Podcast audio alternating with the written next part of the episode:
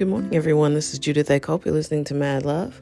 Uh, yesterday, I failed to mention that it was the 10 year anniversary of my father's passing, um, which, you know, I acknowledged it in other ways, but I just didn't think about it in the morning, which is probably good, you know, but I did know all day that it was 10 years. Um, I've had a very interesting decade. That was sort of the tip off you know, December of 2009, a lot of changes were happening.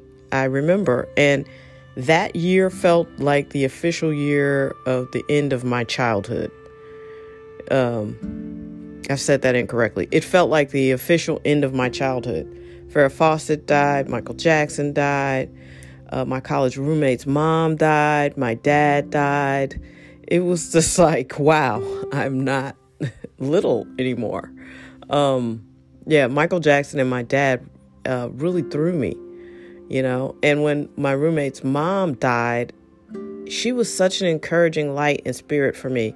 She died in March of 2009, and I remember uh, feeling like, oh no, this might be the year my dad goes. Because my dad suffered with Alzheimer's for years. He died in 2009, but I think he forgot me or didn't know who I was really somewhere in, you know, the early 2000s. So it was sort of like torture. And then for him to die in the winter, it was cold. He's from Pennsylvania. I was living out of state at the time. I was closer to Pennsylvania than here, St. Louis. So I went to his final uh, burial resting place because he had two funerals. And man, I'm telling you, it was the worst day ever. Uh, that was somewhere around December 20 something. And then I came back to St. Louis, but I wasn't planning on staying in St. Louis. This is how life works. So I wasn't coming back here to live. I had had a very interesting experience uh, back east and uh, just never really could land the gig that I wanted. And, uh, but miraculously in 2009, I just started making a lot of money. And for me, it was a lot of money at that time.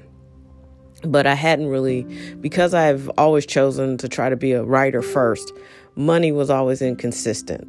So the job came second, and the money was always like, I'm just, you know, using this to get by because any minute now I'm going to be a successful screenwriter or filmmaker. That's how I've lived my whole adult life.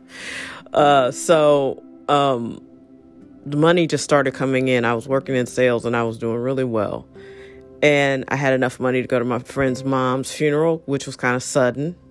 Um, and I had enough money to uh, uh, fly my mom up for my dad's funeral.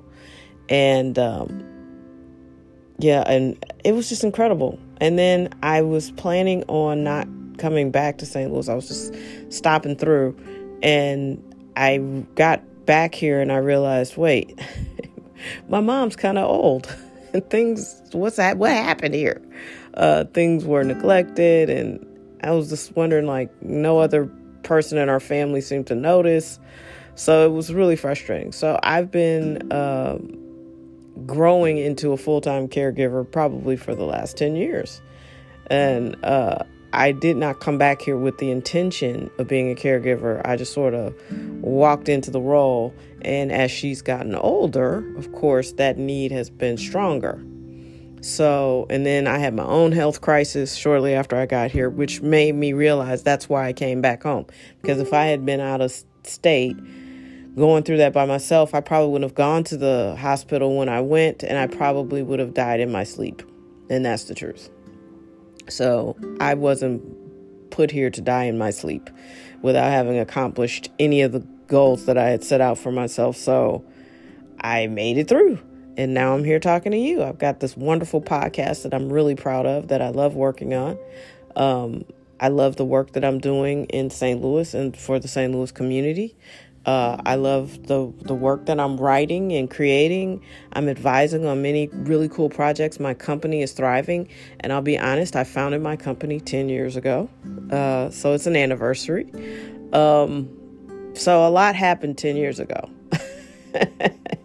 it was the catalyst, and my father uh, passing was a big part of that. And uh, he hung around for 14 years after his diagnosis with Alzheimer's, and it's a brutal disease. It's really sad. It's like uh, watching someone you love, it's like watching paint dry because uh, the more the paint dries, the the less of their personality is there.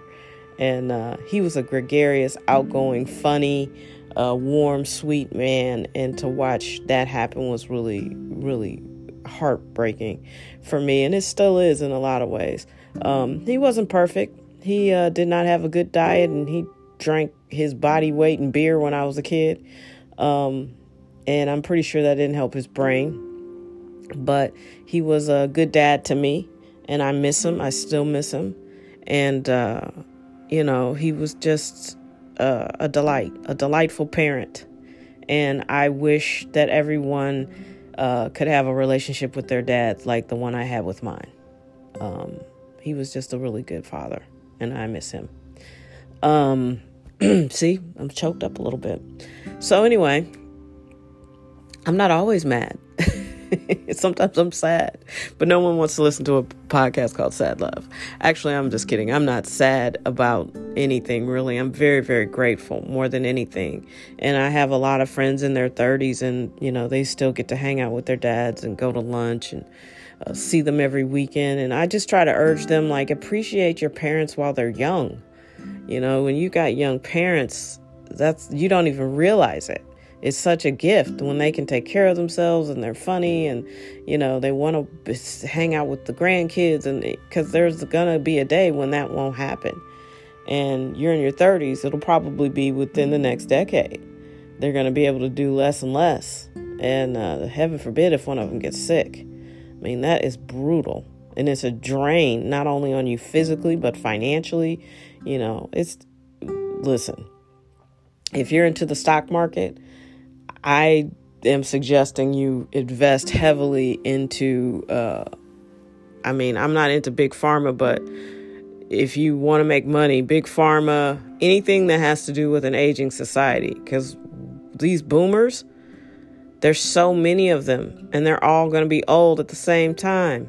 And vet, that's why all these senior care centers are springing up. I think I've seen more CVS's and senior care facilities spring up in St. Louis than anything else. You know? So, uh, not to be grim, but take advantage of that shit. you know, I am. My my portfolio is full of things that cater to old people. Cuz we're going to have more old people uh, than ever. You know, I think starting what about 20 years ago there were more people turning 65 it was like 10,000 people turning 65 a day. A day! That was tw- like 20 years ago. So these boomers they're the older boomers are in their 70s so yeah. It's it and with medicine if it, you can live a long time so yeah financially listen money is a big part of a wealth strategy it's not the only part. Um, it sounds obvious, but it's not the only part. To me, a wealth strategy includes your health, money, because you can't make money if you're not healthy. I don't care what anybody tells you. If you're sick and you feel sick, the last thing you're focusing on is anything but your health. Uh, is anything but your money. You you all you care about is how bad you feel. So, uh, forget all of that. You got to focus on, I think your health is number one. So when you're healthy, you feel good and you can think about other things. And uh, wealth is a part of that. So your wealth strategy definitely includes health, money, your attitude towards money, and, you know, anything else that falls underneath that umbrella. I haven't really thought about it, but for me, health health is your wealth. I mean, gee. And so I would focus extremely on figuring out how to, you know, if you want to be a successful entrepreneur, uh, making money is one part of it. But then what do you do with the money once you become successful? Then you got to figure out what, how, what do you do with it? Do you save it? Do you give it away? Do you form another nonprofit? Do, do you form another company? You know, these are things that you'll have to figure out down the road. But I want to see you in the winner circle. And part of that is investing your money. Um, I know all the headlines say there's going to be a huge crash, and maybe it will. But you know what? A lot of people made a lot of money during the last huge crash. They did, and they don't tell you that. And then you see how the market has rebounded in the last 10 years. So I'm just saying, don't neglect that. Don't neglect the stock market because you don't know enough about it or you're afraid. There are too many apps out here that'll let you even just get started. Little entry money, you know, and a thousand dollar cushion is a lot of money for some people.